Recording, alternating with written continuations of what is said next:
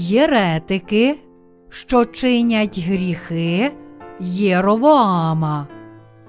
Частина перша. Пол Ча Джонг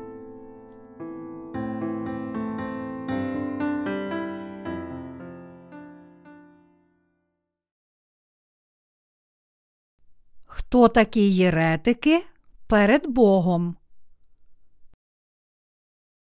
Перша царів, розділ 11, вірші 1, 13. А цар Соломон покохав багато чужинних жінок, і дочку фараонову, моавітянок, амонітянок, едомітянок, сидонянок, хіттіянок, із тих народів, що про них Господь сказав був Ізраїлевим синам. Не ввійдете між них, і вони не ввійдуть між вас, бо вони справді нахилять ваші серця до своїх богів. До них прихилився Соломон коханням, і було в нього жінок княгинь сім сотень, а наложниць три сотні, і жінки його прихилили його серце. І сталося на час Соломонової старости, жінки його прихилили його серце до інших богів, і серце його не було все з Господом, Богом, як серце його батька Давида, і пішов Соломон за Астартою, богинею Сидонською, та за мілкомом, Гедотою Аммоніцькою, і робив Соломон зле в очах Господніх, і не йшов, певно, за Господом, як його батько Давид. Тоді Соломон збудував жертовника для Кемоша, Моавської Гедоти, на горі, що навпроти Єрусалиму, та для Молоха, Гедоти Амонських синів. І так він зробив для всіх своїх чужинних жінок, що кадили та приносили жертви для своїх богів. І розгнівався Господь на Соломона, бо його серце відхилилося від Господа, Бога Ізраїлевого, що два рази йому являвся, і наказував йому про цю річ, щоб не ходити за іншими богами. Та не виконував він того, що наказав був Господь, і сказав Господь до Соломона, тому що було це з тобою, і не виконував ти мого заповіту та постанов моїх, що я наказав був тобі, я конче відберу царство Твоє та й дам його твоєму рабові. Тільки за твоїх днів не зроблю того ради батька Твого Давида, з руки сина Твого відберу його, та всього царства я не відберу. Одне племено я дам синові твоєму ради раба мого Давида та ради Єрусалиму, якого я вибрав. Сьогодні я хотів би зосередити увагу на наступному питанні, як масова єресь з'явилася в церкві Нового Завіту. Читаючи Старий Завіт, ми бачимо, що народ Ізраїлю міг зустрітися з Богом через своїх прародичів віри. Іншими словами, ізраїльтяни могли зустріти Бога через Його закон, даний через Мойсея та через Його пророків. Відповідно до системи жертвоприношень, вони також могли отримати відпущення гріхів через жертви, принесені в Скинії. Тому Божа любов і Його спасіння, відпущення гріхів, об'явлені через Скинію і її систему жертвоприношень, були для них дуже важливі та складали необхідну правду, в котру вони обов'язково мусили вірити і коритися, щоб здобути життя і спасіння. Тому для народу Ізраїлю система жертвоприношень об'явлена в системі Скинії та встановлена для їхнього справедливого спасіння, була така ж дорогоцінна, як життя. Успадкувавши віру Авраама, народ Ізраїлю беріг свою віру в Бога як свого Спасителя до днів царя Давида.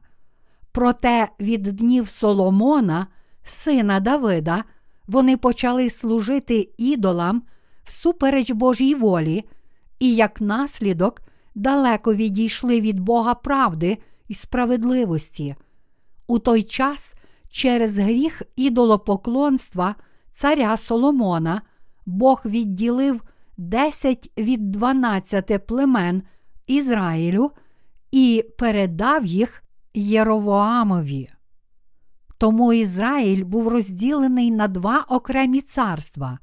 Проте Єровоам, перший цар Північного царства, боявся, що його народ повернеться у Південне царство, де був розташований храм, і щоб запобігти цьому, зробив двох золотих тельців, щоб люди поклонялися їм замість Бога, а також змінив встановлену Богом систему жертвоприношень. Як наслідок, Північне царство Ізраїлю перетворилося на націю єретиків, котрі служили ідолам перед Богом.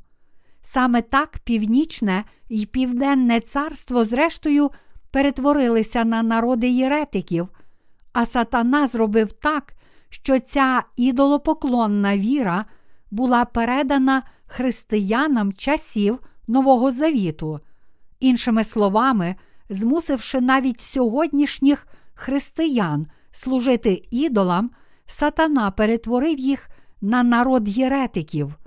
Народ Ізраїлю впав у гріх ідолопоклонства, а оскільки той самий гріх поширений навіть у сьогоднішньому християнстві, це накликало прокляття навіть на тих, котрі вірять в Божу любов.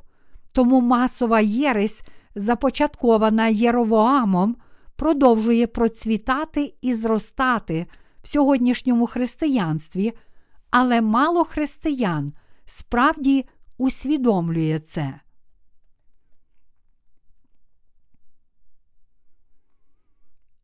Чому Ізраїль перетворився на націю єретиків? Чому народ Ізраїлю перетворився на єретиків перед Богом? Це сталося через гріхи однієї людини Соломона. Цар Соломон був першим царем Ізраїлю, котрий узяв собі за дружин жінок з чужих країн і прийняв ідолів, котрим вони поклонялися. Соломон одружувався з поганськими жінками любив їх, а ці жінки з чужих країн відхилили серце царя від Бога Єгови і змусили його служити їхнім ідолам. Коли ж цар Ізраїлю служив ідолам, його народ також почав поклонятися ідолам. Як наслідок, ізраїльтяни побудували святині на пагорбах по всій країні і почали масово поклонятися ідолам. Жертви, котрі вони приносили цим ідолам, були схожі на шаманські ритуали, на поклоніння і вшанування неживих речей. Але Бог принаймні двічі з'явився цареві Соломону і наказав йому: Не поклоняйся жодним іншим богам, крім мене. Якщо служитимеш ідолам переді мною, то я поділю твоє царство на дві частини і віддам одну з них комусь іншому. Але Соломон не послухався Божої застороги. Отож, царство Ізраїлю, зрештою, було поділене на дві частини північне й південне царство, подібно як Бог сказав. Як наслідок, в Ізраїлі масово поширилась єресь за днів Ровоама і Єровоама. Ось як це описано в першій царів, розділ 12, вірші 25, 33. І збудував Єровоам Сихема в Єфремових горах, та й осівся в ньому. І вийшов він звідти і збудував Пенуїла, і сказав Єровоам у своєму серці: Тепер вернеться царство до Давидового дому. Якщо народ цей буде ходити до Єрусалиму, щоб приносити жертви в Господньому домі, то вернеться серце цього народу до їхнього пана, до Рехавама, царя Юдиного, і вони заб'ють мене та й вернуться до Рехавама, царя Юдиного. І порадився цар і зробив два золоті тельці, і сказав до народу: Досить вам ходити до Єрусалиму. Оце Ізраїлю, боги твої, що вивели тебе з єгипетського краю, і поставив він одного в Бет-Елі, а одного в Дані. І була та річ на гріх, бо народ ходив до одного з них аж до Дану. І зробив він жертівне місце на пагірку і настановив священників з усього народу, що не були з Левієвих синів, і встановив Єровоам свято в восьмому місяці, п'ятнадцятого дня місяця, подібне до свята, що в Юді, і приносив жертву на жертовнику. Так зробив він у Бет-Елі, щоб приносити в жертву тельцям, які він зробив. І настановив він у Бетелі священників пагірків, що поробив, і приносив він жертви на жертовнику, що зробив у Бетелі 15-го дня, восьмого місяця, якого вимислив з свого серця. І вчинив він свято для Ізраїлевих синів, і підійшов до жертовника, щоб покадити. Через гріхи царя Соломона за днів Ровоама Бог розколов народ Ізраїлю на два царства. Ровоам, син Соломона, унаслідував трон царства Ізраїлю після свого батька. Коли він перейняв трон, люди просили його полегшити їхню працю. Його батько, цар Соломон, змусив ізраїльтян працювати сім років на будівництві храму Єгови та 13 років будувати його власний палац. Це означає, що Соломон примусив свій народ працювати принаймні 20 років на будівництві храму і свого палацу. Саме тому люди благали царя Ровоама більше не примушувати їх до такої праці. Проте, почувши від свого народу це благання, цар Ровоам строго відповів: Мій батько вчинив був тяжким ваше ярмо, а я додам до вашого ярма. Батько мій карав вас бичами, а я каратиму вас скорпіонами. Як наслідок, десять племен народу Ізраїлю залишили царя Ровоама, зробили Єровоама своїм новим царем і утворили інше царство на півночі.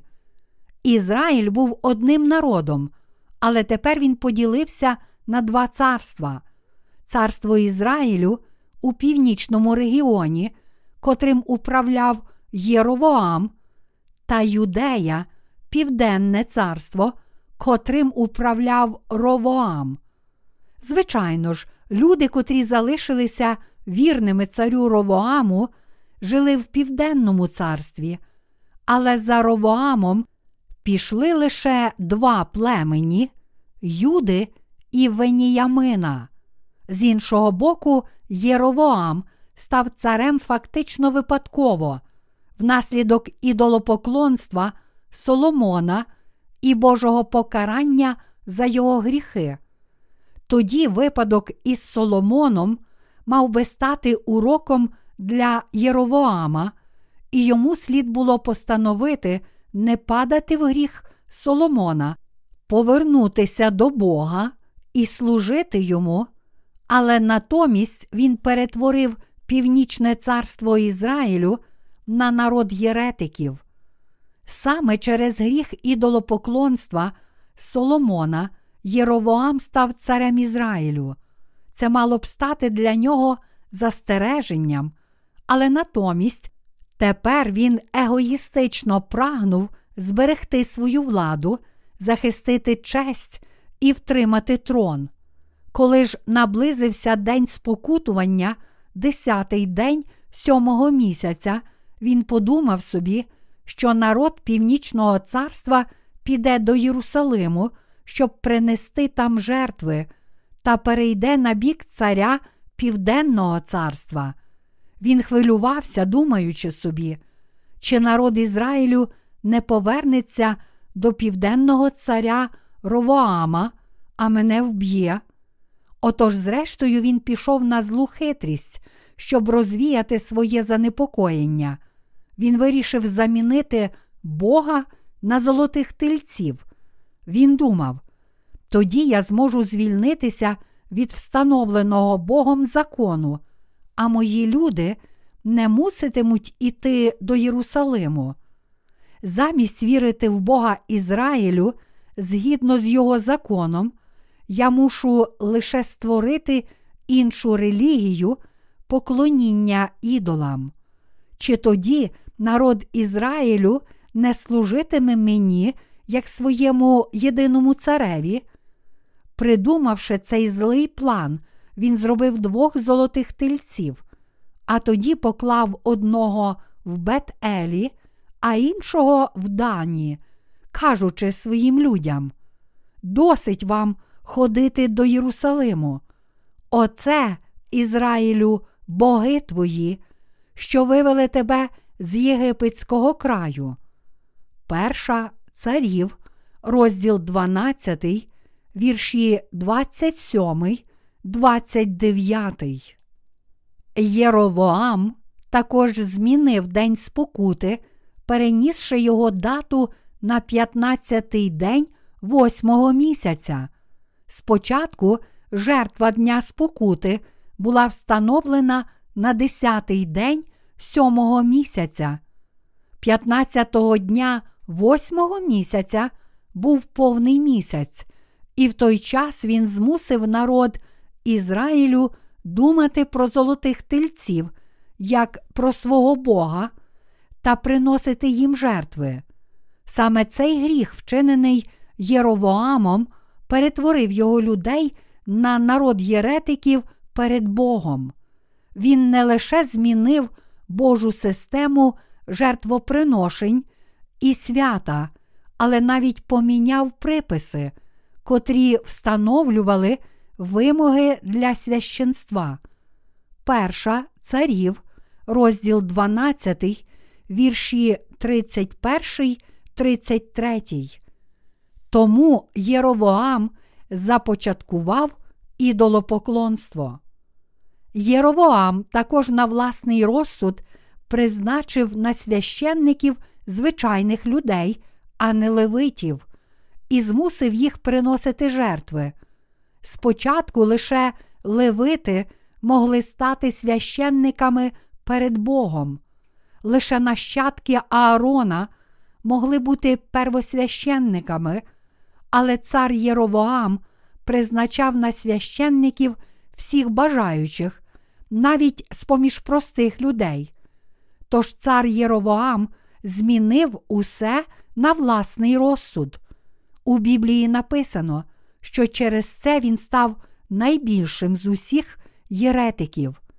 Це стало початком масової єресі за часів Старого Завіту, і ця традиція поширилася на церкву часів Нового Завіту, завдаючи неймовірної шкоди сьогоднішньому християнству. Задовго до цього Каїн став єретиком, тому що не повірив у Слово Боже, Але тепер весь народ Ізраїлю перетворився на єретиків. Саме через Соломона і Єровоама народ Ізраїлю, зрештою, перетворився на націю ідолопоклонників. Цей уривок з першої царів дає відповідь на питання, чому сьогоднішнє християнство стало лише релігійним рухом масової єресі. У Старому Завіті злий задум Єровоама спричинив тотальну єресь народу Ізраїлю. Подібно в сьогоднішньому християнстві через діла сатани й егоїстичні прагнення християнських проповідників, навіть ті, котрі хочуть вірити в Ісуса, впали у масову єресь. Сьогоднішні християнські пастори хочуть заманити у свою паству якомога більше людей, але вважають, що звичайного поклоніння недостатньо, щоб заманити людей у церкву, і тому будують свої злі плани. До цих злих тілесних хитрощів належить обожнення містичних дарів у християнстві та підкреслення лише матеріальних благословень. Якщо хтось повірить в Ісуса, то йому будуть гарантовані матеріальні благословення, здоров'я для тіла і щастя для його сім'ї. Такі задуми є лише засобом збільшення розмірів церкви. Тому обдурені солодкими словами таких проповідей люди світу почали приймати християнство, а церкви стають усе більшими. Отож, ззовні видається, що християнство переживає велике відродження, але всередині воно перетворилося на єресь, що зробило його послідовників ідолопоклонцями, котрі служать золотим тельцям, як своєму Господу. Тому сьогоднішні християнські провідники повинні усвідомити, що тепер вони служать золотим тельцям і якнайшвидше прийти до Божої праведності завдяки вірі в Євангеліє правди, води та духа. В наш час християнство повинно навернутися, адже воно перетворилося на масову єресь і поклоняється золотим тельцям перед Богом. Щоб з'ясувати причину появи масової єресі в сьогоднішньому християнстві, дуже корисно поглянути на те, як Єровоам вчинив свій гріх ідолопоклонства. Дивлячись на його гріхи, ми можемо зрозуміти, чому з'явилася єресь, а також чітко усвідомити, чому в цей вік і час християнство впало до рівня масової єресі і поклоняється золотим тельцям. Щоб спасти всіх людей від гріха і масової єресі, Бог послав на цю землю свого Сина Ісуса Христа. Ім'я Сина Божого Ісус Христос. Ісус народився на цій землі в тілі людини через тіло Діви Марії, коли йому виповнилося 30 років. Він прийняв хрещення від Івана Хрестителя в річці Йордан. Цим хрещенням від Івана Хрестителя він мав узяти на себе всі гріхи цього світу. У такий спосіб, тобто прийнявши хрещення від Івана Хрестителя, Господь узяв на свої плечі гріхи всього людського роду в цьому світі і цілком їх очистив. Коли Ісус прийняв хрещення від Івана, всі людські гріхи перейшли на нього. Отож саме через це хрещення Ісуса і Його кров на Христі були очищені наші гріхи. Кожен християнин і кожна людина повинні усвідомити цю правду Євангелія води та духа і повірити в неї. Завдяки вірі в усю цю правду людина може звільнитися від усіх своїх гріхів, тому всі люди мусять пізнати і повірити в Ісуса Христа як свого Спасителя, котрий прийшов у Євангелії води та духа. Це цілком необхідно. Ісус три роки свідчив про себе як Спасителя і, зрештою, був розп'ятий, щоб пролити свою кров і померти. Але на третій день Він воскрес із мертвих і таким чином досконало спас кожного християнина і весь людський рід. Ісус Христос це наш дійсний Спаситель. Бог Отець хотів справедливо спасти людство, пославши на цю землю свого Сина, і саме відповідно до Його волі, Ісус спас нас Євангелієм правди, води та духа. Іншими словами, Господь спас нас Євангелієм води та духа. Саме тому в першому листі Івана, розділ 5, вірші 4, 8 написано: Бо кожен, хто родився від Бога, перемагає світ. А оце перемога, що світ перемогла, віра наша. А хто світ перемагає, як не той, хто вірує, що Ісус то Син Божий, то той, що прийшов, був водою та кров'ю, Ісус Христос. І не тільки водою, а водою та кров'ю. І Дух свідчить, бо Дух то правда, бо троє свідкують на небі, Отець, Слово і Святий Дух, і ці троє одно, і троє свідкують на землі дух, і вода, і кров, і троє водно. Цей уривок означає, що Бог Отець спас людство від усіх його гріхів, пославши на цю землю свого Сина, тобто водою, кров'ю і духом. Інакше кажучи, Господь народився на цій землі, щоб спасти нас від усіх наших гріхів, загибелі й проклять, і саме тому, що Він узяв на свої плечі гріхи цього світу й наші гріхи, прийнявши хрещення від Івана Хрестителя, а також заплатив усю ціну цих гріхів розп'яттям і пролиттям своєї крові, тепер цією вірою кожен, хто вірить у цю правду, може очиститися від усіх своїх гріхів. Засуд за наші гріхи вже виконався, коли Ісус Христос прийняв хрещення і пролив свою кров на Христі замість нас.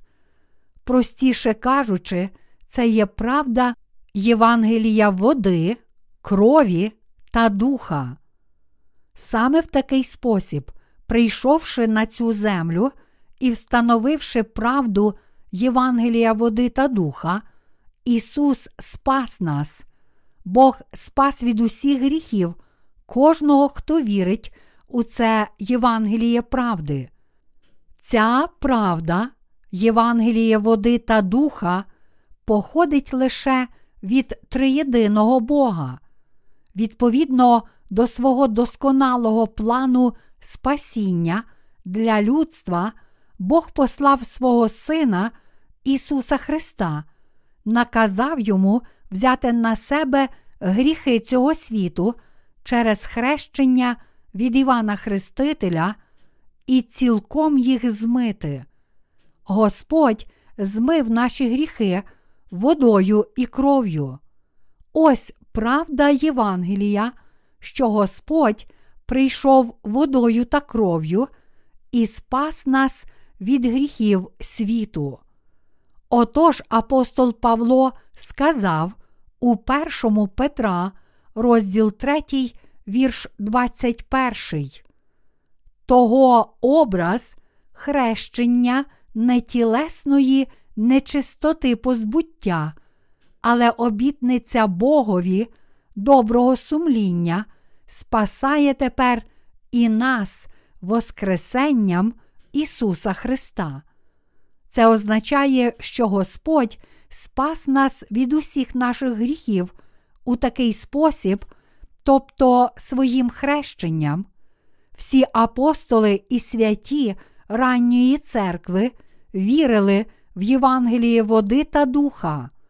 Апостоли Павло й Петро, Яків та Іван, а також всі учні Ісуса Христа отримали спасіння завдяки вірі в Євангеліє води та духа. І всі вони проповідували це Євангеліє води та духа безлічі людей.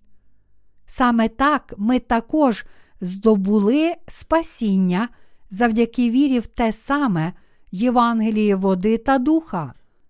Хоч за часів ранньої церкви всі апостоли вірили в Євангеліє води та духа, сьогоднішні християни вірять не в Бога, а в золотих тильців, котрих самі придумали, подібно як цар Єровоам.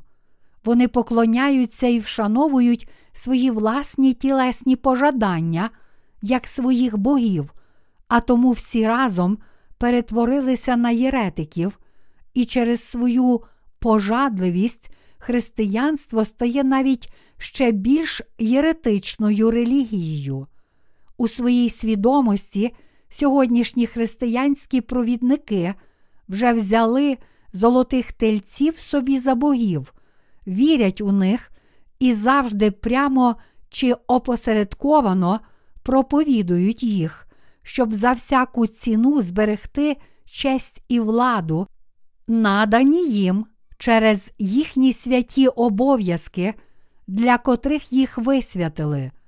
Хоч у слові написано, що Бог раз і назавжди спас нас від усіх гріхів світу правдою Євангелія води та духа, вони не вірять у це слово, а натомість змінили його. Подібно як цар Єровоам змінив дату Дня спокути, перенісши його з 10-го дня сьомого місяця на 15-й день восьмого місяця, так само вони викривили Євангеліє Спасіння.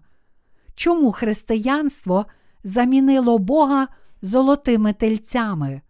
Тому що християнські провідники поступово відкинули всі вірування, котрі не сприяли їм у накопиченні багатства, як викидають старе взуття. Чи сьогоднішні християни отримали прощення гріхів завдяки вірі, в дане Господом Євангеліє води та духа? Ні, у своїх власних тілесних думках вони переконані, що отримали прощення гріхів завдяки вірі лише в кров на Христі, але така віра є викривленням даного Богом Євангелія води та духа. Правдиве Євангеліє це Євангеліє води та духа, але не те Євангеліє, котре проголошує лише кров на Христі. Відстоювати лише кров на Христі означає захищати власне псевдовчення. Сьогоднішні християни не знають Євангелія води та духа. Вони вірять лише в кров на Христі, як у правдиве Євангеліє. Отож, навіть коли поклоняються золотим тельцям замість Бога, просто не усвідомлюють того, що тепер вони впали в єретичну віру. Іншими словами, навіть якщо тепер вони служать золотим тельцям як своєму Богу, вони не розуміють, що роблять неправильно. Всі ці нерозумні люди в сьогоднішніх християнських спільнотах, котрі вірять в золотих тельців як у свого Господа, стали єретиками перед Богом. За часів Старого Завіту Єровоам призначав на священників усіх бажаючих будь-яку звичайну людину. Подібно в цей вік і час, чи не кожен може стати пастором, отримавши лише схвалення семінарії чи своєї церкви. Коли деякі християни зазнають невдачі в бізнесі, вони думають собі, що така була Божа воля, щоб їхній бізнес зазнав невдачі, та що таким чином Бог кличе їх стати його слугами. Отож на старості літ вони починають ходити до семінарії і хочуть стати пасторами. З іншого боку, деякі молоді християни поступають у теологічну семінарію лише тому, що їхні оцінки недостатньо хороші, щоб поступити у звичайний коледж. Простіше кажучи, такі люди лише шукають притулку в християнських семінаріях. За часів Старого Завіту, за законом, лише нащадки Левія могли стати священниками. Але незважаючи на це, Єровоам призначав на священників навіть звичайних людей, якщо вони хотіли обійняти цю посаду. Подібно в цей вік і час будь-хто також може стати пастором, навіть маючи гріх у серці. Йому потрібне лише схвалення його професорів з теології та пасторів із його церкви. Сьогоднішні християнські провідники чинять той самий гріх, котрий вчинив Єровоам, щоб розширити вплив своєї конфесії і насолоджуватися цією владою, вони висвячують на служіння кожного, хто закінчив семінарію. Але чи це правильно? Чи визнання Ісуса як свого Спасителя це все, що необхідно для того, щоб стати пастором? І чи цього достатньо, щоб людину висвятили на священника, навіть якщо вона має гріх у серці? Людей неперебірливо висвячують на служіння, навіть якщо вони не отримали прощення гріхів у Євангелії води та духа, тому що як ті, що висвячують, так і ті, котрих висвячують, духовно сліпі. Поглянувши на це з чітким розумінням, ви можете побачити, що багато християн тепер чинить той самий гріх, котрий вчинив Єровоам за часів Старого Завіту. Сьогоднішнє християнство залишило Бога і поклоняється золотим тельцям замість нього, а отже, воно вже перетворилося на єресь. Подібно як північне царство Ізраїлю перетворилося на націю ідолопоклонників через злі хитрощі Єровоама, так само сьогоднішнє християнство перетворюється на масову єресь через пожадливість його провідників. За царя Єровоама всі люди перетворилися на єретиків. Подібно сьогоднішні грішники, котрі потрапили у в'язницю християнських доктрин, також цілком упали в єресь.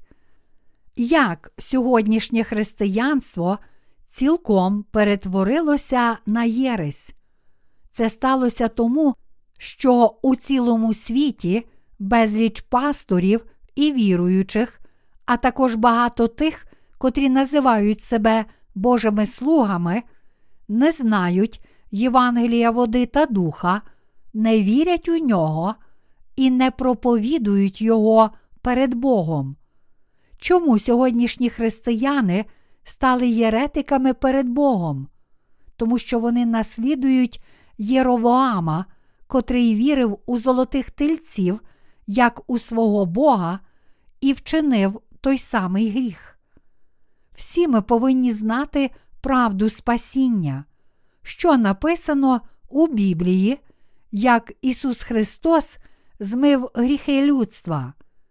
Він узяв на себе наші гріхи своїм хрещенням в річці Йордан і заплатив усю ціну цих гріхів своєю кров'ю на Христі. Прийшовши на цю землю, Господь узяв на свої плечі гріхи людства, прийнявши хрещення від Івана Хрестителя, змив усі наші гріхи, раз і назавжди очистив їх розп'яттям, смертю і Воскресінням із мертвих, та відразу спас всіх нас, віруючих у цю правду. Ми повинні зрозуміти і повірити в Євангеліє води та духа, а також проповідувати Його.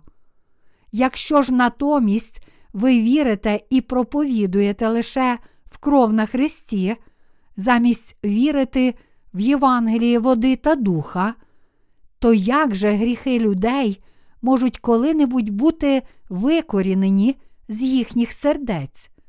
Саме тому в Божій церкві лише тих, котрі отримали прощення гріхів, призначають на пасторів.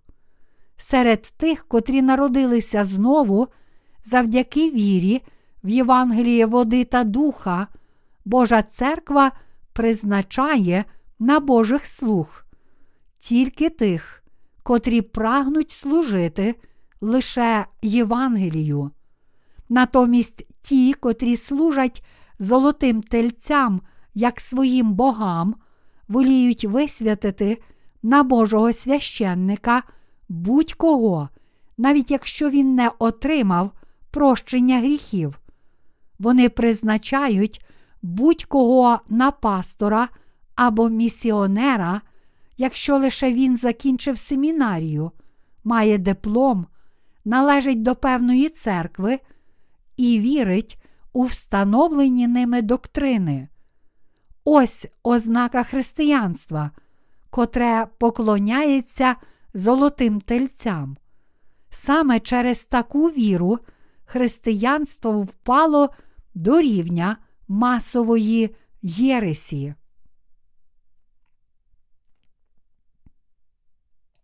Матеріалізм панує над християнством.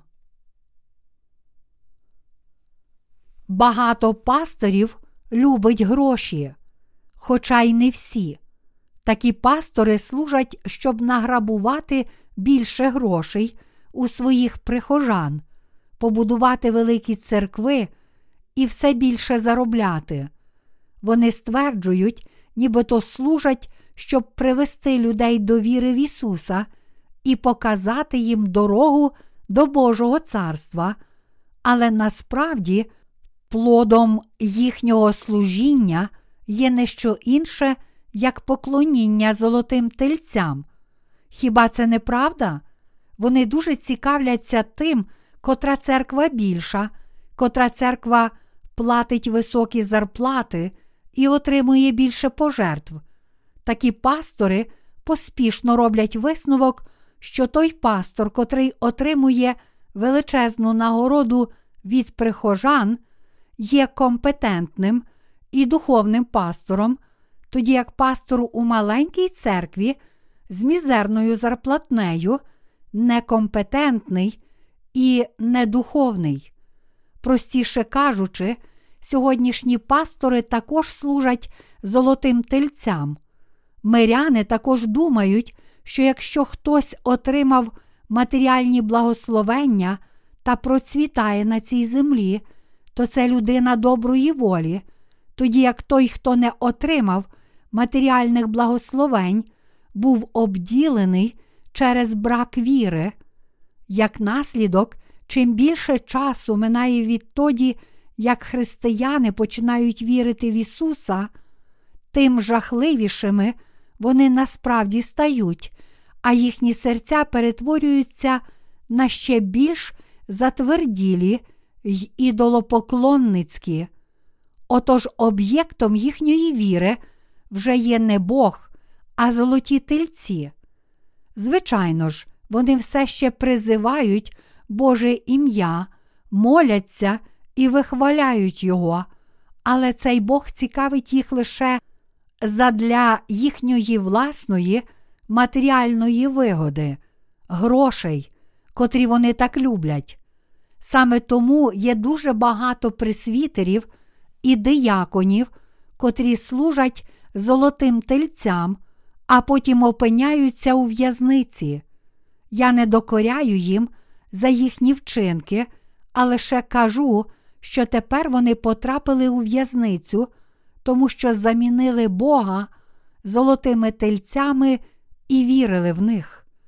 Навіть сьогодні багато християнських провідників без тіні сумніву висвячує на служіння тих, котрі навіть не вірять у Євангелії води та духа, і тому не отримали прощення гріхів, щоб вони стали пасторами і служили золотим тельцям, котрих самі зробили.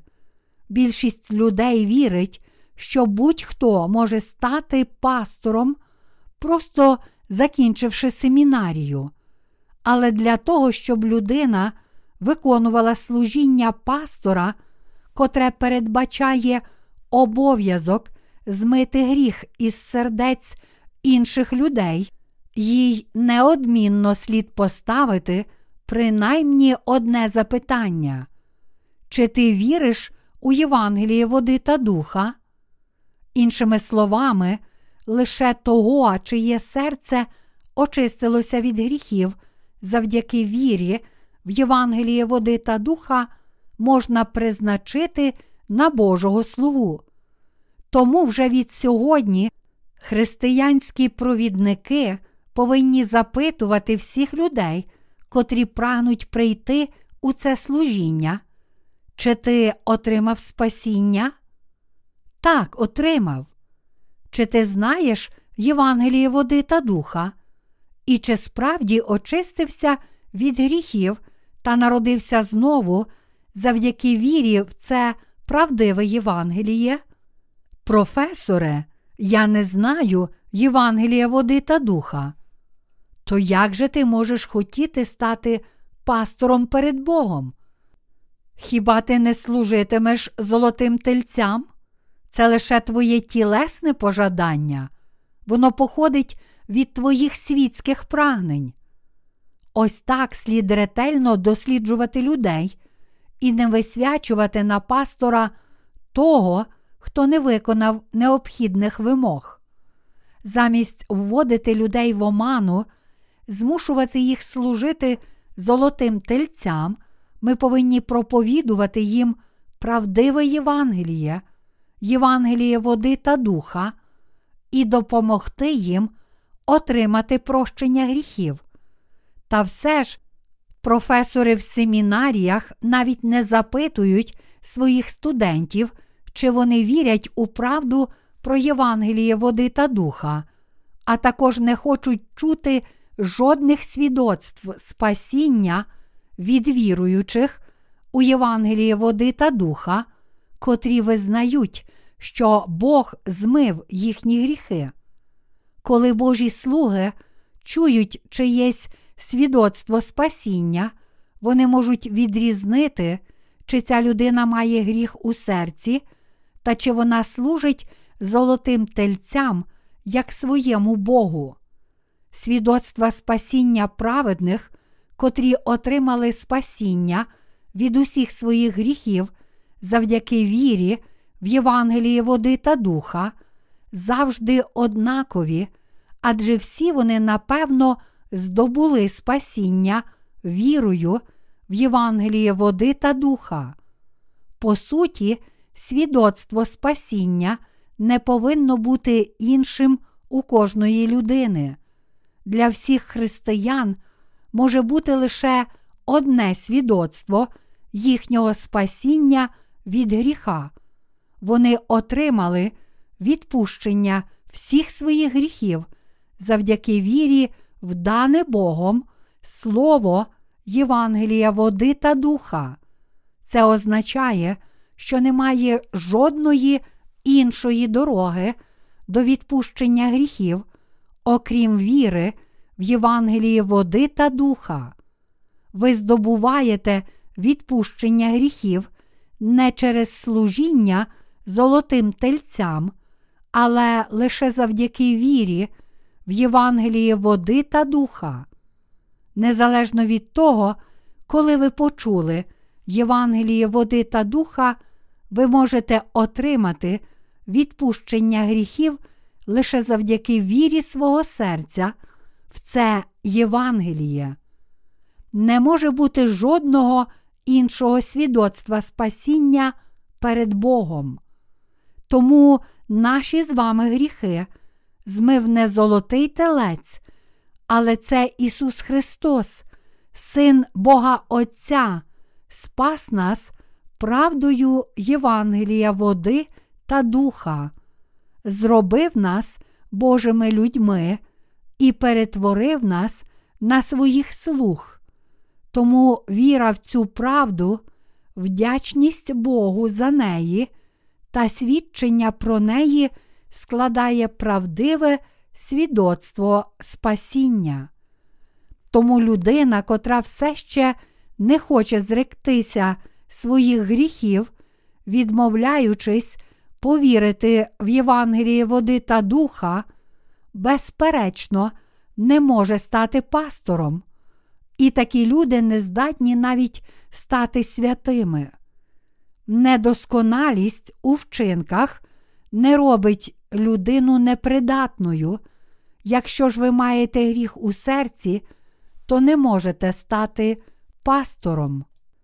Ніхто в цьому світі не є досконалим у своїх вчинках.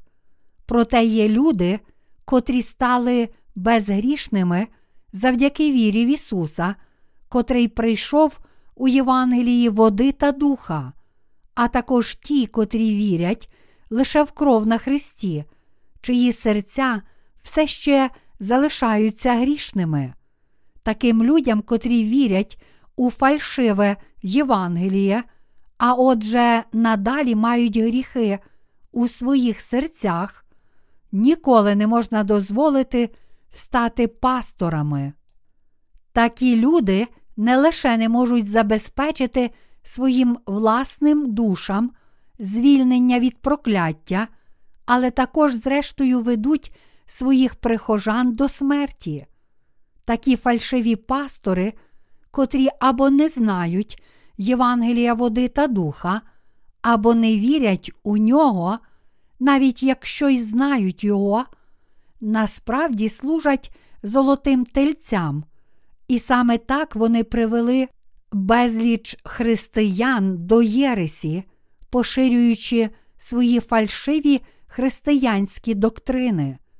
Хоч люди коряться християнським доктринам і вірять лише в кров на Христі, відповідно до вчення християнства, в дійсності їхні серця все ще залишаються грішними, і насправді вони вірять в золотих тельців замість правдиво боятися Бога. Сьогоднішні християни думають, що щиро вірять у Бога, навіть якщо поклоняються золотим тельцям, навіть взагалі не звертаючи уваги на Євангеліє води та духа, котре приносить дійсне спасіння, вони думають, що зможуть отримати спасіння, якщо лише сліпо віритимуть у Господа. Тому багато пасторів думає собі, що якщо вони вірять в Ісуса, то отримали спасіння, хоч усе ще залишаються грішниками. Проте Євангеліє, про котре каже Біблія, це Євангеліє води та духа, котре приносить у серце відпущення гріхів. Біблія показує, що людина може отримати прощення гріхів свого сумління лише якщо вірить у це Євангеліє. У першому листі Петра, розділ 3, вірш 21 написано: Того образ хрещення не тілесної нечистоти позбуття, але обітниця Богові доброго сумління спасає тепер і нас Воскресенням Ісуса Христа. Тут написано, що хрещення Ісуса це безпомилкова ознака нашого спасіння. Це означає, що Ісус узяв на свої плечі наші гріхи, прийнявши хрещення. Те, що Господь прийшов на цю землю і спас нас від нашої загибелі та гріхів, сталося тому, що Він прийняв хрещення від Івана Хрестителя. Саме тому, що Господь узяв на себе наші гріхи своїм хрещенням, Він мусив померти на Христі. І саме через це Він воскрес із мертвих та зміг спасти нас. Саме тому апостол Петро сказав: Того образ хрещення нетілесної нечистоти позбуття, але обітниця Богові доброго сумління спасає тепер і нас Воскресенням Ісуса Христа.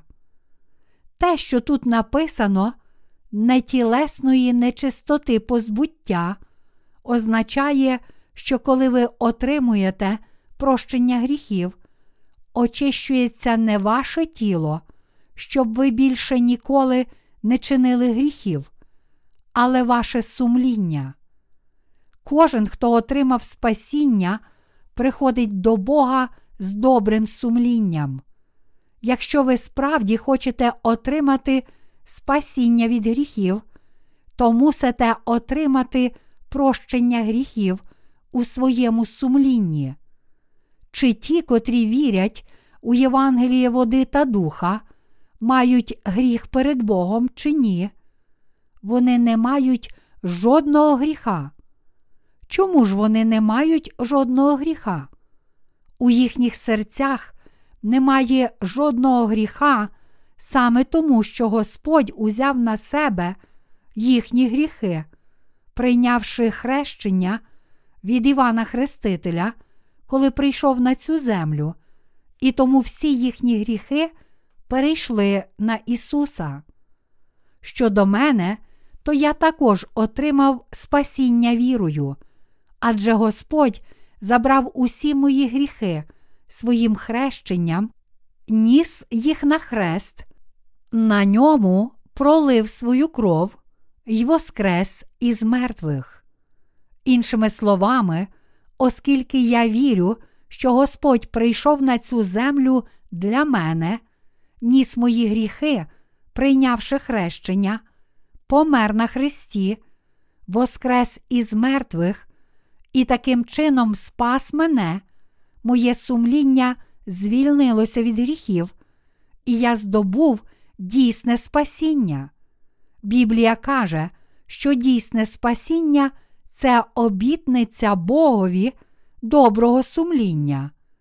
Кожен, хто вірить у Євангеліє води та крові, може отримати спасіння від усіх гріхів свого сумління. Хоч наше тіло все ще залишається недосконалим і надалі є слабке, наше сумління вже отримало спасіння вірою. Саме тому наше спасіння називається спасінням душі.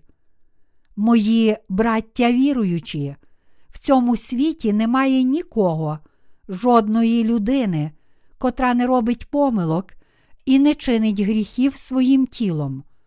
Навіть серед нас, віруючих у Євангеліє води та духа, немає нікого, хто не чинить гріхів. Біблія зрозуміло каже, що спасіння не означає позбуття тілесної нечистоти. Чи ви думаєте, що наше спасіння від гріха здійснилося через миттєве змиття всього бруду нашого тіла, щоб воно більше ніколи не чинило гріхів? Чи ви хочете отримати спасіння щоб освятитися у своєму тілі? Чи ви вірите в Ісуса як свого Спасителя, щоб уникнути своїх недоліків, не вживати алкоголю і не курити? Ні, ви вірите в Ісуса зовсім не тому. Ви вірите в Ісуса, тому що хочете піти до Бога з чистим сумлінням. Тут Біблія каже про чисте сумління саме тому, що наші серця отримали відпущення гріхів, адже Господь спас нас Євангелієм води та духа. Всі ми були безпорадні перед своєю долею, приречені піти до пекла за наші гріхи, але наш Господь спас нас, прийшовши на цю землю, прийнявши хрещення від Івана Хрестителя і померши на Христі.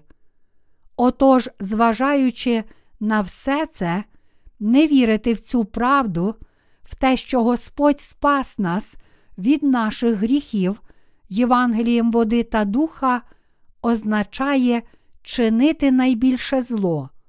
Натомість, коли ми безневинно приймаємо у свої серця цю правду і віримо в неї, а в такий спосіб досягаємо спасіння, саме тоді наше сумління стає чистим.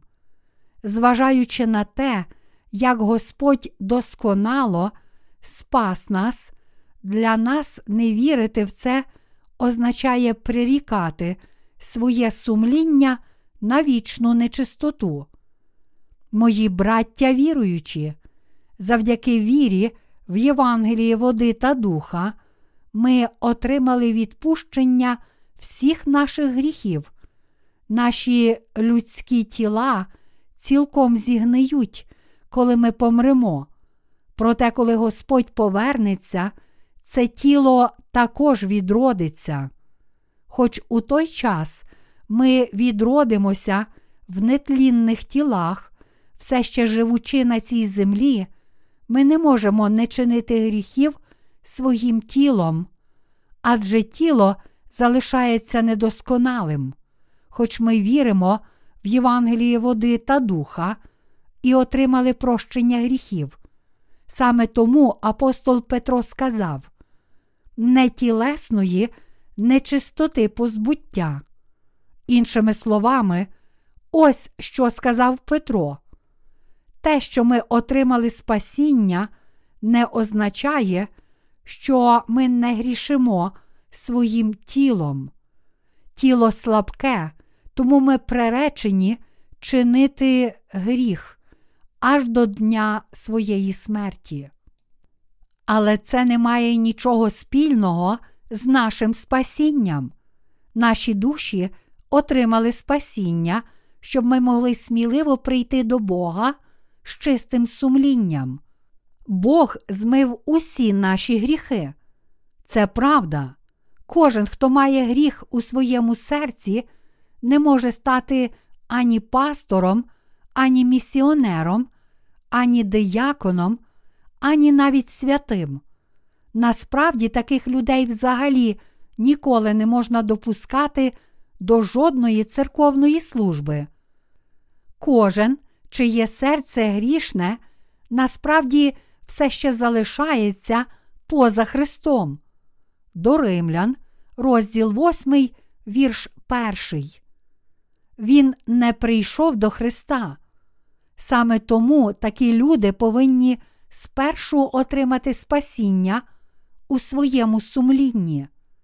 Недавно я їхав у таксі і мав нагоду порозмовляти з водієм.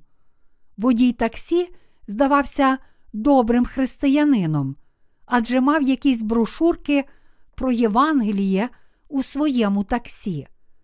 Не кажучи йому про те, що я пастор, я запитав, яке ваше сумління? Чи воно безгрішне? Тоді він сказав мені, як може сумління людини бути вільним від гріха? Тим не менше він також стверджував, що отримав спасіння, хоч мав гріх у серці, лише тому, що вірив в Ісуса. Отож я запитав його, як ви отримали спасіння? Тоді водій процитував лист до римлян, розділ 10, вірш 10, щоб довести, що отримав спасіння. Ось що каже лист до римлян, розділ 10, вірш 10. Бо серцем віруємо для праведності, а устами і для спасіння. Проте цей уривок означає не те, про що думав цей водій.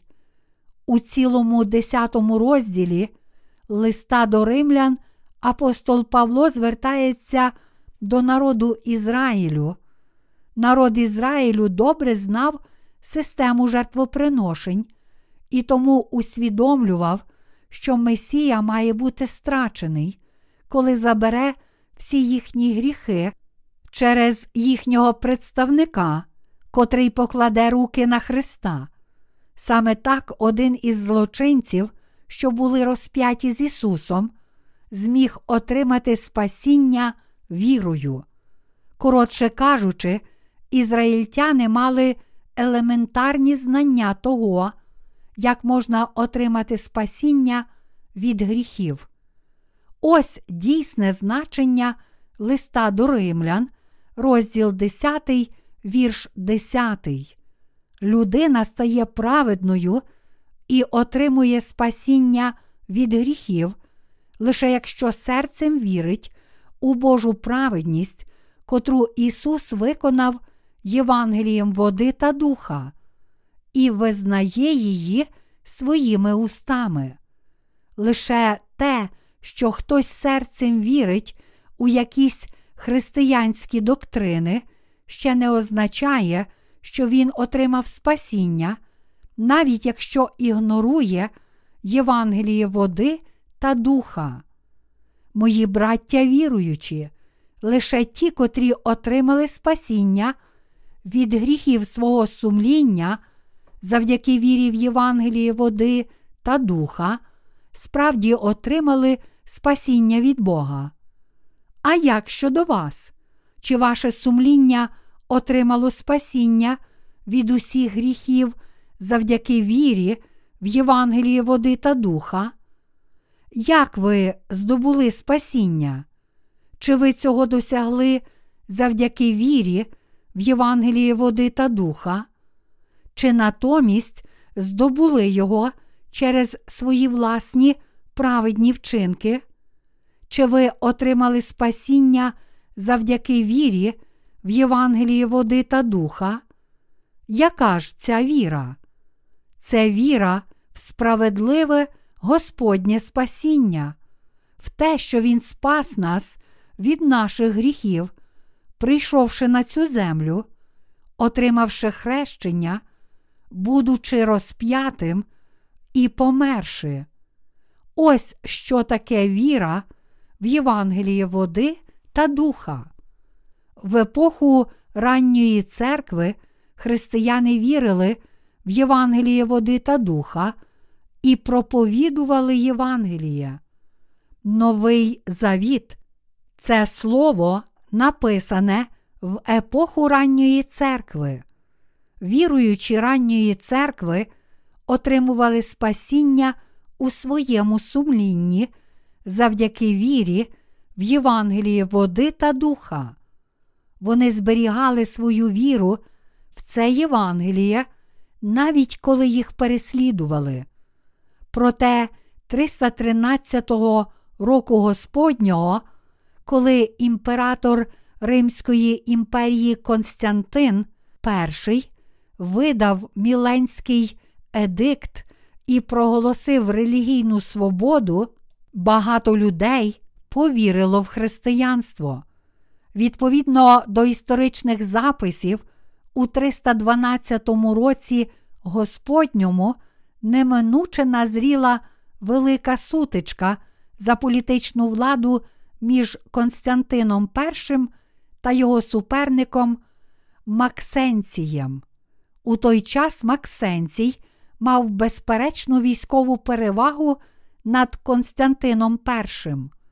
В ніч перед цією історичною сутичкою Константин І побачив видіння, у котрому отримав наказ ознаменувати знаком небесного Бога щити всіх воїнів, перш ніж піти в бій. Отож він зробив це і справді переміг. Коронований на імператора, він об'єднав Східну і Західну Римські імперії та надав християнству законне визнання. Проте він вчинив той самий гріх, що й Єровоам. Будучи імператором Риму, він зробив себе головою християнства. Він скликав перший Нікейський собор і сам провів цей з'їзд. Він був не просто правителем імперії, але також зробив себе головою християнства. Отож, з тих пір християнство почало перетворюватися на мирську релігію і, зрештою, впало до рівня всеохоплюючої Єресі. Чому сьогоднішнє християнство так занепало, що стало лише натовпом єретиків? Тому що його провідники служать золотим тельцям, подібно як Єровоам. Саме тому, що християнські провідники замінили Бога на своїх золотих тельців, сьогоднішнє християнство перетворилося на мирську релігію, котра поклоняється таким неживим ідолам. В наш час у християнських спільнотах будь-хто може стати священником, лише закінчивши семінарію і визнавши доктрини, котрі відстоює його церква, навіть якщо не вірить у Євангеліє води та духа, а його серце не очистилося від гріхів. Лише вступивши у семінарію, заплативши за навчання і закінчивши її з достатньо високим балом, будь-хто може бути висвячений на пастора і розпочати служіння незалежно від того, що його серце все ще залишається грішним. Саме тому сьогоднішнє християнство перетворилося на масову єресь та поклоняється золотим тельцям. Навіть якщо людина має гріх у серці, але здатна більш-менш компетентно навчати християнських доктрин, то вона легко може стати пастором. Такі пастори чинять той самий гріх, котрий Єровоам вчинив за часів Старого Завіту. Незважаючи на те, що сьогодні християнство цілком перетворилося на єресь, самі християни навіть не усвідомлюють того, що насправді служать золотим тельцям. Сьогоднішні християни думають, без сумніву, дійсне спасіння можна знайти також у християнських доктринах, і переконані, що не служать золотим тельцям. Проте це не так. У християнських доктринах ніде немає правди Євангелія води та духа. Сьогодні християнство не тільки не вірить у Євангеліє води та духа, але й служить золотим тельцям, і тому, залишаючись у цій релігії, ви не можете не вірити у всі її даремні доктрини. Хіба це не правда? Християни не знають Євангелія води та духа, і тому не отримали відпущення гріхів у своєму сумлінні, а не маючи Святого Духа у своїх серцях, вони не розуміють і не проповідують Євангелія правди. Саме тому християни, котрі не народилися знову, не можуть не вірити і не поклонятися цим ідолам, золотим тельцям, адже вони отуманені і засліплені християнськими доктринами.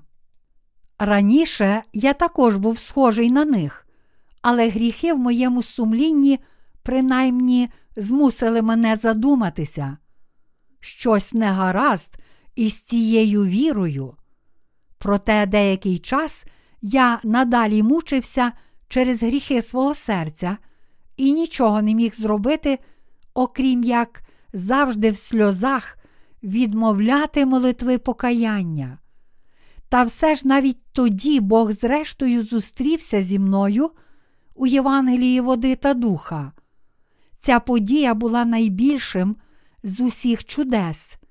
Для вас також те, що ви почули це слово Євангелія води та духа, є найбільшим зі всіх чудес. Я проповідую правду Євангелія води та духа задля вас і всіх людей світу. Мені не так легко проповідувати вам цю правду. Ви повинні усвідомити, що проповідування слова правди це не таке вже й легке завдання. Якби я не знав Біблії, історії християнства та його доктрин, то не зміг би ані сміливо спростовувати його єресі і псевдовчення, ані проповідувати того, що лише Євангеліє, води та духа є правдою. Багато сьогоднішніх пасторів і місіонерів на підставі власних думок вважають, що вони отримали відпущення гріхів у своєму сумлінні лише завдяки вірі в кров на Христі, навіть якщо не знають Євангелія води та духа. Їх справді обдурили. Саме така реальність робить сьогоднішнє християнство масовою єресю, перетворюючи його на не більше, ніж натовп єретиків. Тому християни повинні усвідомити це і відкинути таку релігію масової єресі. Вони повинні повернутися до Бога завдяки вірі в Євангеліє води та духа. Вони повинні повернутися до Слова Божого, котре прийшло у Євангелії води та духа, і в такий спосіб приносить радість Божому серцю. Сьогоднішні християни повинні пізнати Слово Боже, слухати Його своїми вухами, пізнавати Його, вірити в нього і отримати спасіння від усіх своїх гріхів. Ви повинні вже зараз повірити в Євангелії води та духа і дозволити своєму сумлінню очиститися від усіх гріхів. Тому сьогоднішні християнські провідники не повинні висвячувати для служіння всіх охочих, висвячувати на пастора кожного, хто закінчив семінарію, це велика помилка. Зараз ми живемо в суспільстві з такою конкуренцією, що тепер не так легко добре закінчити пересічний університет. Отож, зіткнувшись із невпевненістю в майбутньому та будучи нездатними знайти відповідну роботу, деякі люди думають, що зможуть забезпечити себе, коли поступлять у семінарії та стануть пасторами. Навіть маючи гріх у своїх серцях, вони можуть розпочати служіння, лише закінчивши семінарію. Вони можуть проповідувати, списуючи тексти із книжок про християнські доктрини, а також вдавати, що вони розумні, незаконно привласнюючи чужі коментарі.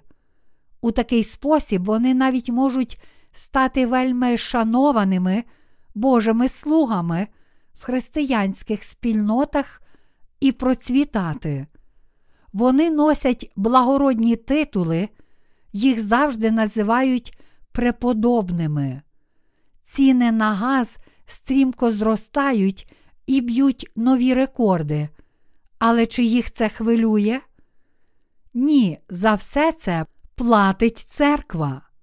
Церква також оплачує їм найрізноманітніші витрати, такі як навчання дітей, купівля книжок і видатки на подорожі. Окрім усього цього, церква також платить їм великі гроші як гонорар. Я не відвідую домів віруючих, але зазвичай прихожани дають гонорар своєму пастору, коли він їм проповідує. Отож кажуть, що якщо місячна зарплата пастора складає 10 тисяч доларів, то неофіційно йому дають ще понад 10 тисяч доларів. Прихожани більш зацікавлені в тому, щоб сподобатися своєму старшому пастору, аніж самому Богу, адже тоді їх схвалюють за їхнє життя віри. Чи хтось серед вас, бува, не хоче бути пастором у світській церкві? Ставши ним, ви обов'язково впадете в гріх Єровоама і будете прокляті Богом. Бог не помилує жодного з цих лжепророків, але стратить кожного з них, адже вони вчинили той самий гріх, що й Єровоам. Весь народ Ізраїлю наслідував цей гріх, і як наслідок, усі вони, зрештою, вчинили гріх ідолопоклонства. Хоч Бог сказав їм: не ходіть дорогою Єровоама, вони пішли за Єровоамом, практикуючи його вчинки і чинячи його гріх. А отже, всі вони були засуджені Богом і загинули.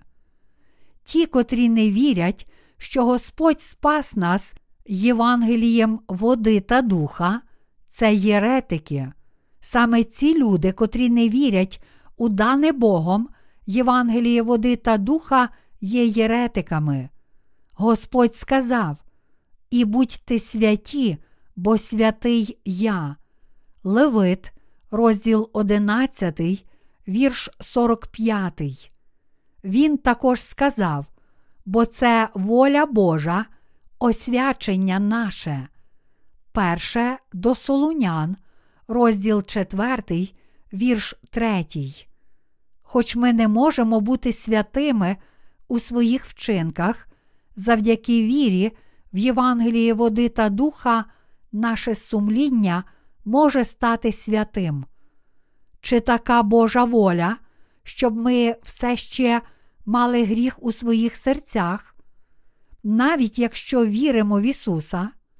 Ні, Його воля не така. Ті, чиї серця все ще залишаються грішними, навіть якщо вони стверджують, що вірять в Ісуса, це єретики.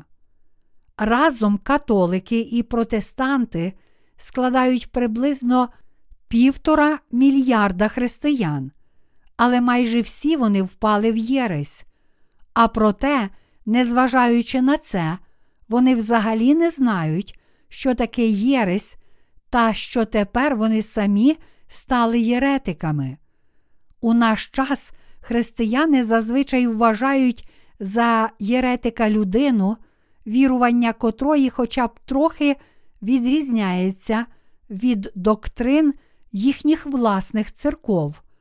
Натомість Біблія пише, що єретик це той, хто сам себе засудив, навіть якщо вірить в Ісуса.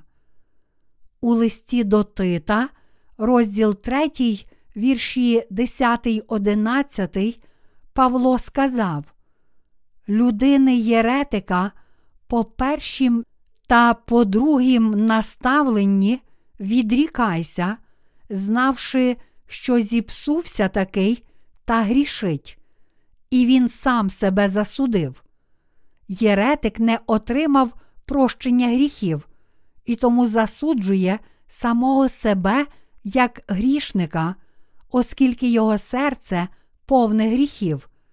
Іншими словами, такі люди самі визнають, що вони грішники, навіть якщо вірять в Ісуса, кажучи: Господи, хоч я вірю в Тебе, визнаю, що я грішник перед Тобою, я не можу не бути грішником. Вони це кажуть, тому що не знають Євангелія води та духа, а навіть якщо випадково знають його, все ж не вірять у нього. Саме тому вони кажуть: Я був грішником, перш ніж повірив у Господа, і залишаюся грішником, навіть вже повіривши в нього.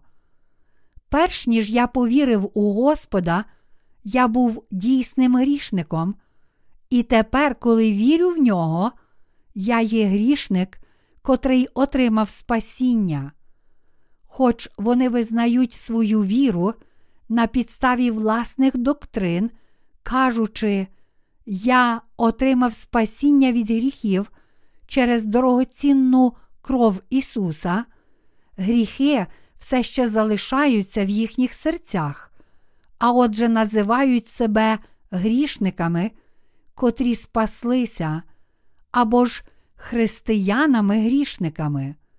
Мої браття віруючі, сьогоднішнє християнство поклоняється золотим тельцям, адже вірить у химерні доктрини, котрі саме придумало.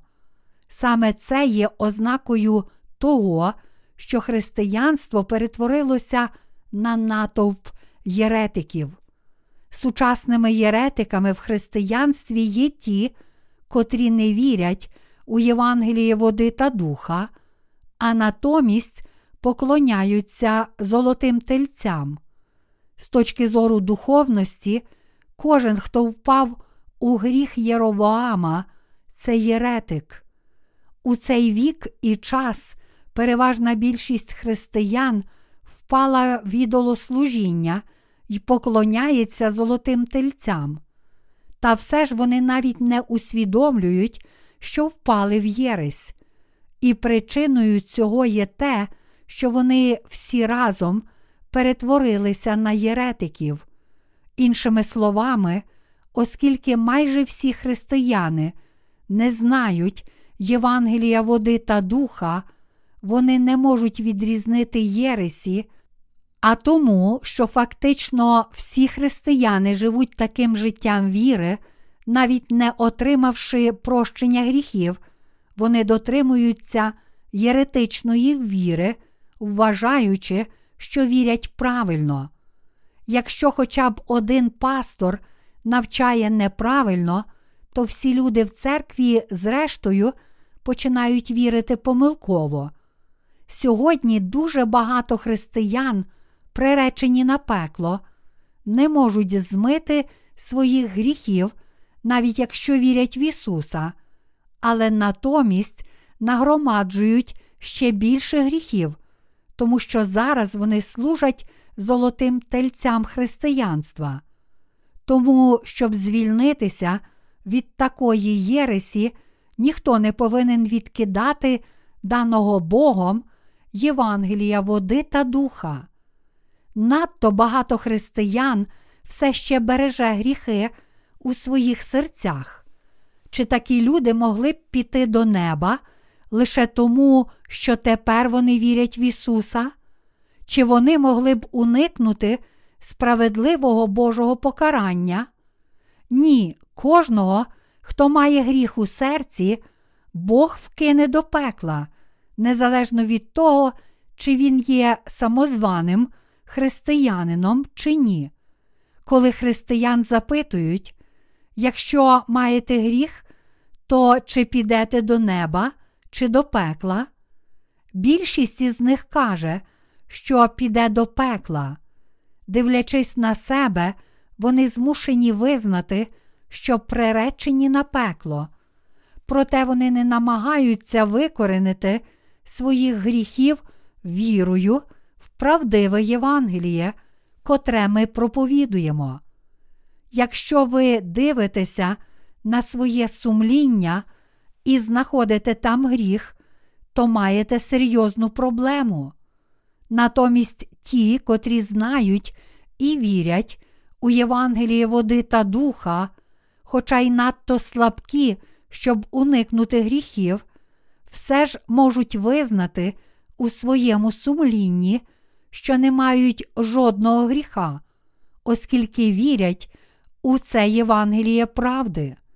Вони можуть із чистим сумлінням сказати: Я цілком безгрішний, Господь спас мене, тому в мене немає жодного гріха. Спасибі, Господи. Саме тому сила Євангелія така дивовижна, і саме тому ми такі вдячні Господу. Ті, котрі справді отримали прощення гріхів, піднімають свій голос, славлячи Господа і Його благодать. Євангеліє води та духа має величезну силу. Воно звільнило нас з вами від усіх наших гріхів і спасло нас усіх. Це Євангеліє води та духа звільнило нас від усіх наших проклять. Воно спасло нас від загибелі. Саме тому ми такі вдячні. Його сила така дивовижна.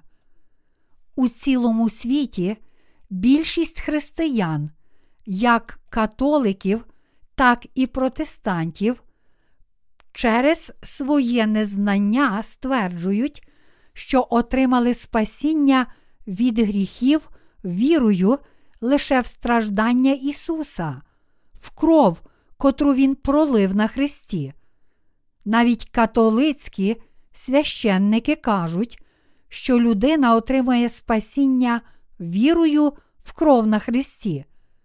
Чи лише кров на Христі спасла нас, саме тому, що Господь узяв на свої плечі наші гріхи, прийнявши хрещення від Івана Хрестителя, Він ніс їх на хрест і був засуджений за них, проливши свою кров.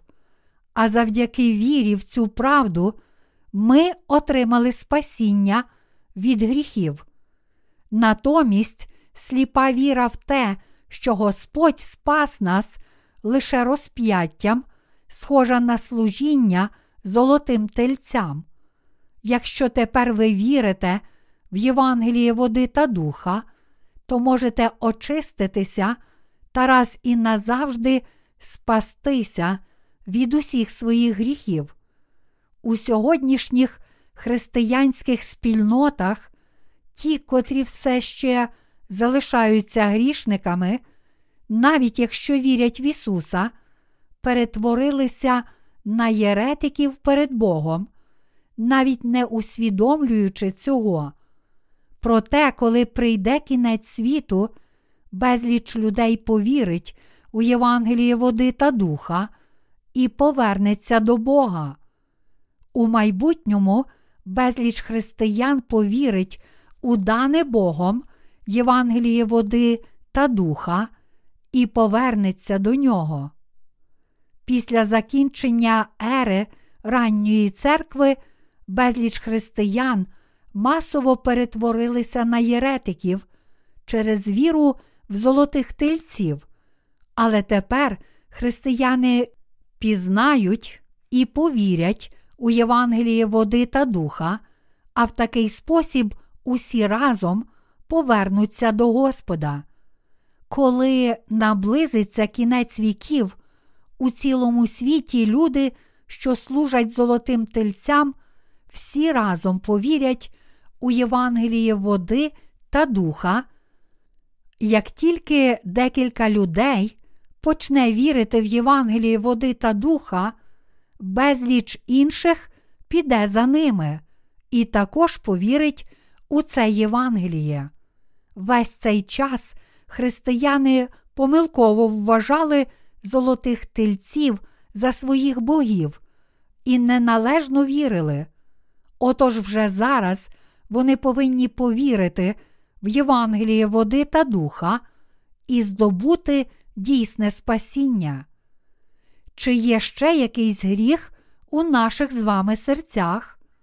Ні, оскільки ми з вами віримо в Євангеліє води та духа, у наших серцях немає жодного гріха. Моє сумління цілком вільне від гріхів, хоч мої вчинки недосконалі, і час від часу я навіть лаюся на інших, все ж я безгрішний у своєму сумлінні. А яке ваше сумління? Чи ваше сумління також вільне від гріхів? Звичайно ж так. А хто ж ці люди, чиє сумління вільне від гріха? Хто може сказати, що він безгрішний, окрім тих, котрі вірять у Євангеліє води та духа? Хто, окрім нас з вами і наших співробітників у цілому світі, котрі вірять в Євангеліє води та духа, може поглянути на власне сумління і сказати, що немає жодного гріха. Лише ті, котрі вірять у Євангеліє води та духа, можуть із чистим сумлінням сказати, що вони стали безгрішними. Це Євангеліє води та духа є тим Євангелієм сили, котрим Господь спас нас. Сила спасіння дається тим, котрі вірять у правду Євангелія води та духа. Саме тому Біблія каже: бо я не соромлюсь Євангелії, бо ж вона сила Божа на спасіння кожному, хто вірує. А також правда бо Божа з'являється в ній з віри в віру, як написано, а праведний житиме вірою. До Римлян, розділ 1, вірші 16, 17. Саме вірою живемо ми, народжені знову, вірою в те, що Господь раз і назавжди змив наші гріхи Євангелієм води та духа. Лише пізнавши і повіривши, що Господь спас нас, ми стаємо праведними, адже Бог насправді спас нас Євангелієм води та духа. Дане Богом, Євангеліє води та духа справді має силу динаміту, щоб підірвати всі наші гріхи. Якщо зараз хтось вже не обманює свого власного сумління і визнає свою гріховність, то ми повинні навчати таких людей про Євангеліє води та духа, кажучи їм про те, як Господь змив усі їхні гріхи і вести їх до такої віри. Прийшовши на цю землю і взявши на себе гріхи світу своїм хрещенням від Івана Хрестителя, Господь спас всіх віруючих в цю правду. Тому, якщо хтось хоче отримати спасіння, то він повинен належним чином і точно зрозуміти, як Ісус спас Його, перш ніж повірити. Тобто ви повинні чітко зрозуміти і повірити, що Господь спас вас, забравши всі ваші особисті гріхи, коли прийняв хрещення від Івана, помер на Христі та воскрес із мертвих. Кожен, хто вірить в Євангеліє води та духа, може стати перед Богом безгрішною людиною із чистим сумлінням. Ось сила Євангелія. Євангеліє схоже на динаміт. Якщо хтось повірить у нього, то всі гріхи, вчинені ним протягом цілого його життя, будуть знищені раз і назавжди, подібно як динаміт може підірвати цілу цю будівлю, якщо його детонувати. Якщо хтось почує слово Євангелія води та духа і повірить у нього, то обов'язково одягнеться в Божу силу спасіння. Тоді всі ті численні гріхи, котрі колись мучили його, будуть знищені, і він стане безгрішним. Кожен, хто вірить у Євангеліє води та духа, побачить, що всі його гріхи цілком зникнуть. Ось як ви стаєте безгрішними людьми з чистим сумлінням перед Богом.